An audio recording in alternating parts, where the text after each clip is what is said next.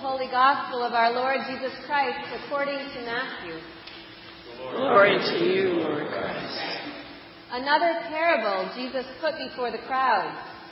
The kingdom of heaven may be compared to someone who sowed good seed in his field. But while everybody was asleep, an enemy came and sowed weeds among the wheat, and then went away. So when the plants came up and bore grain, then the weeds appeared as well. And the slaves of the householder came and said to him, Master, did you not sow good seed in your field? Where then did these weeds come from? He answered, An enemy has done this. The slave said to him, Then do you want us to go and gather them? But he replied, No, for in gathering the weeds you would uproot the wheat along with them. Let both of them grow together until the harvest.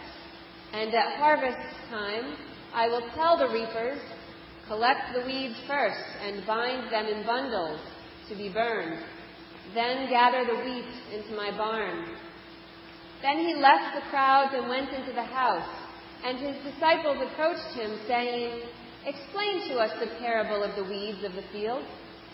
He answered, The one who sows the good seed is the Son of Man. The field is the world, and the good seed are the children of the kingdom.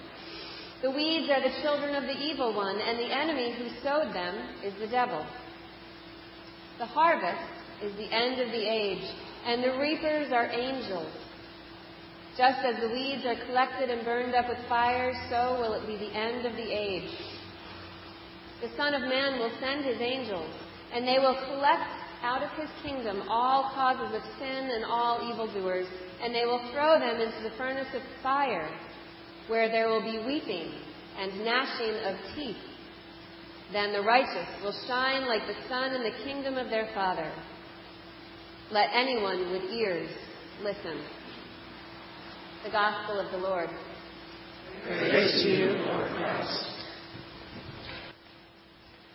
In the name of the Holy Trinity, one God, Amen.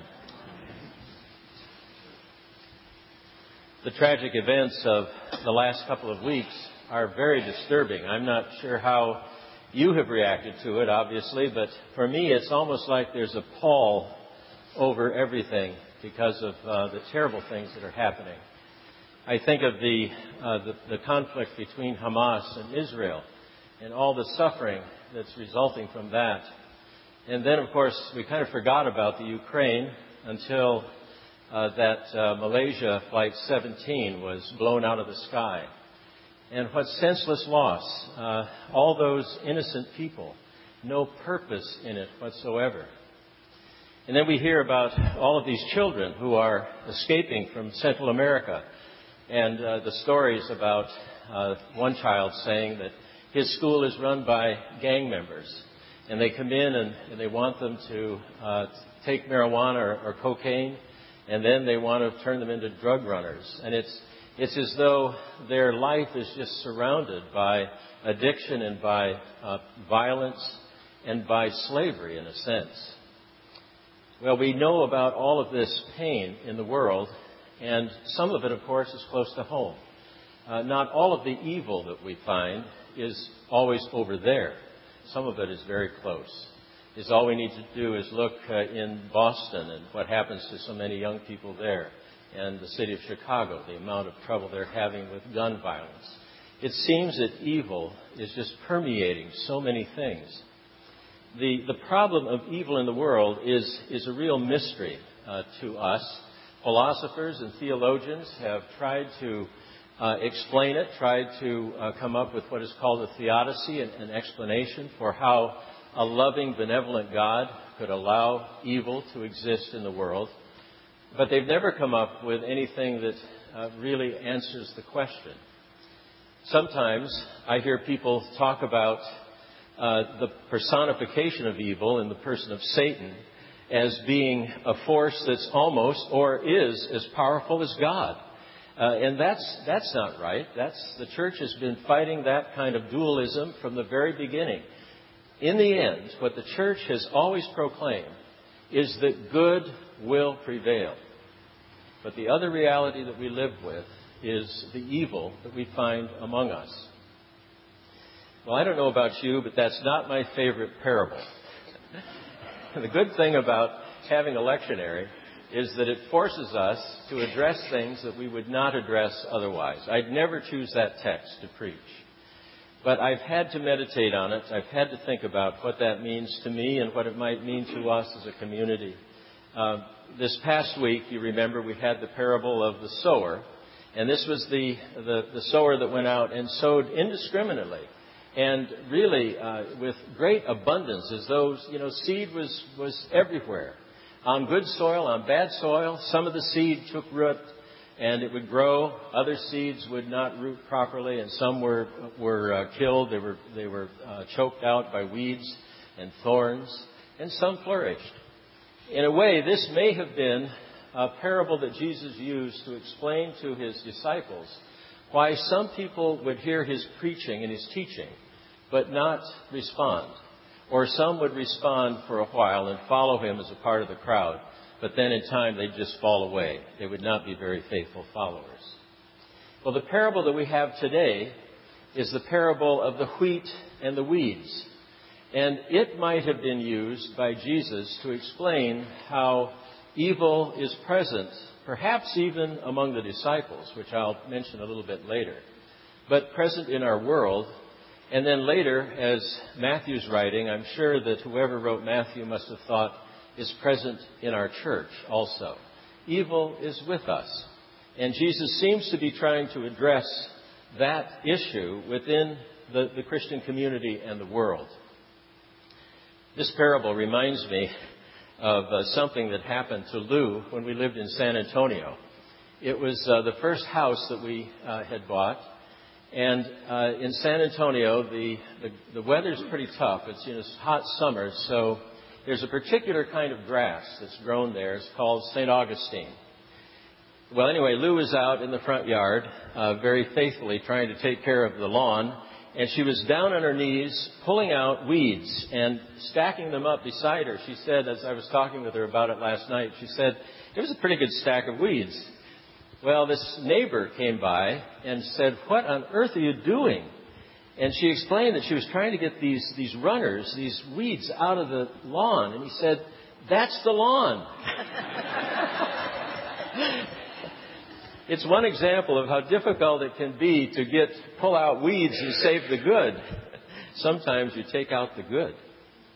I think it's helpful for us to understand what kind of weed Jesus was referring to as he uh, tells this parable. This particular weed was uh, present in Palestine in Jesus' day and was a real pest. It's called bearded darnel. And this bearded darnel would uh, grow among wheat, and as it's growing, it looks just like wheat. The problem is that the way it, it grows, it entwines its uh, root with the root of the wheat as well. And you can't really tell what's wheat and what is darnel until uh, the seed is produced. And so the seed also is very dangerous. It can cause hallucinations or even death. So this, this weed uh, is very difficult, impossible to remove without removing good wheat. And yet it's taking good nourishment and scarce uh, water from the soil and starving the plant. Well, this is a perfect uh, metaphor for the description of evil that Jesus is putting forth because it's this evil that is among us that we sometimes can't recognize, but we think we do, and we'd like to get rid of it. And Jesus warns not to do that. The, the parable itself is, uh, it starts out by saying that the kingdom of God, or the kingdom of heaven as he uses it uh, in Matthew, is like a man who goes out in his field and he plants wheat. And then in the night, the evil one comes and plants the weeds, the, seed, the seed for the weeds. Now, as this grows, the servants realize that there's, there are weeds in that uh, planting. And they ask the, the man, Did you plant weeds? Did you have bad seed? He said, No. He said, That is the wheat. And, the, and an evil one came and put the weeds in the, in the field. But they want to pull up those weeds. And he says, No, We'll wait for the harvest. And of course, it's not until the harvest that you can really distinguish between the two plants. the problem of the presence of evil uh, is, is always with us, it seems. And, it's, and what Jesus is warning us against is just attacking that evil wherever we may think we see it, because we may also take out the good. I think that uh, we have experienced this in the Episcopal Church. Uh, you know, our church has struggled for many years uh, around issues of sexuality and the ordination of women. And you may have heard only uh, this past week, I guess it was, that the Church of England has uh, approved the ordination of women as bishops. This has been a huge struggle in our church. A classmate of mine, a woman, is no longer part of the Episcopal Church. A wonderful, gifted person. She's gone to one of these break-off Anglican groups. And it's all because of this conflict over sexuality and ordination. So I think that ultimately what's happened is that both sides have tried to weed the church. And in the process, some of the good has been taken out as well. This problem of evil was certainly present with Jesus as he extended his ministry. If you think about just about his disciples, Judas was a faithful disciple as far as we can tell until the very end. He was always concerned about money, and you know he got upset that time that Jesus wanted to spend this uh, very precious oil, uh, fragrant oil, on this woman who came to see him. But uh, Judas was basically, as we understand it, was one of the faithful twelve until the end. And then, of course, he betrays Jesus. Peter, we think of Peter as, as a great example of uh, leadership in the church. Uh, Peter, who was very, uh, had a very interesting personality, he was always out there going to do things and always wanted to, to go ahead. Remember that Jesus at one point referred to him as Satan. Get behind me, Satan and called uh, Peter a stumbling block for him. And then, of course, we know that eventually Peter uh, denied Jesus three times. Not once or twice, but three times. The thing that I always hold on to with regard to that, and a wonderful teaching, I think, for all of us, is that you'll remember in one of the Gospels, Jesus is present with Mary, and he tells Mary, Go back and tell Peter and the others what you have seen. So Peter is still recognized, even after that huge failing of deserting Jesus in his most, in his darkest hour. Peter is still seen as someone who is worthy of being a disciple. And then, of course, in uh, one of the passages in the Gospels, uh, Jesus is at table that last night with the disciples, and he says, You will all become deserters because of me this night evil present even among the disciples. So we should not be surprised at finding evil present among us, or where we work, or where we are in school. With all of us, there's the potential for good and the potential for evil. I think we all know that. Uh, that's why we can come and say that, uh, that general thanksgiving, and it can be a relief to be able at least once a week to say, you know, forgive me for the things I've done and for those things that I know I should have done, but I left undone. And then to hear those words of absolution, to remember that we have a gracious God, a God who will forgive. Luther said that Christians are uh, simultaneously sinner and saint. And that's certainly the case, I think, with all of us. There's a real danger in trying to weed out this evil that we see among us sometimes. I think we have to remember that also in Matthew is that uh, admonition that we should not judge lest we be judged, and with the same severity. I, as I was uh, writing that, I thought about some of the people I know that I've judged, uh, some of the politicians I've judged. I'm, this is a confession. it's been pretty severe, and that could come back to me. I, you know, I don't think about that the, in the moment, but that's what the gospel is telling us. We need to be careful about judging others. We don't know what it is to be in their shoes. We don't know what life they are leading, the decisions that they've had to make, the difficulties that they're dealing with day to day. I think the reality for most of us is that uh, life presents us with difficult circumstances. And perhaps the most difficult is when we must make a choice between two things that are not good. We might even call them evil. I think of Bonhoeffer with regard to this. You remember that uh, Dietrich Bonhoeffer, a, a, German Lutheran pastor during uh, World War II, was, became a part of the plot to kill Hitler. And uh, it's, it's very evident through all of Bonhoeffer's life that he was a pacifist. He was active member of, as a very young man, in a pacifist group. But he says in his writings that at some point you have to choose. You have to choose between two evils. And at another place in his writing, he acknowledges that that was sin. He knew, he knew he committed sin if he tried to kill Hitler. But it was a choice between two evils. Sometimes we have terrible choices put in front of us. But the thing we have to hold on to is that we also worship a loving God a God who is willing to forgive, also a God who knows that we are imperfect and that we live in an imperfect world. We will never be perfect. For some of us, that's hard to accept. Can't we get there? Can't we just do it right? And the truth is that we often don't. But thank goodness we have a God who is willing to forgive us.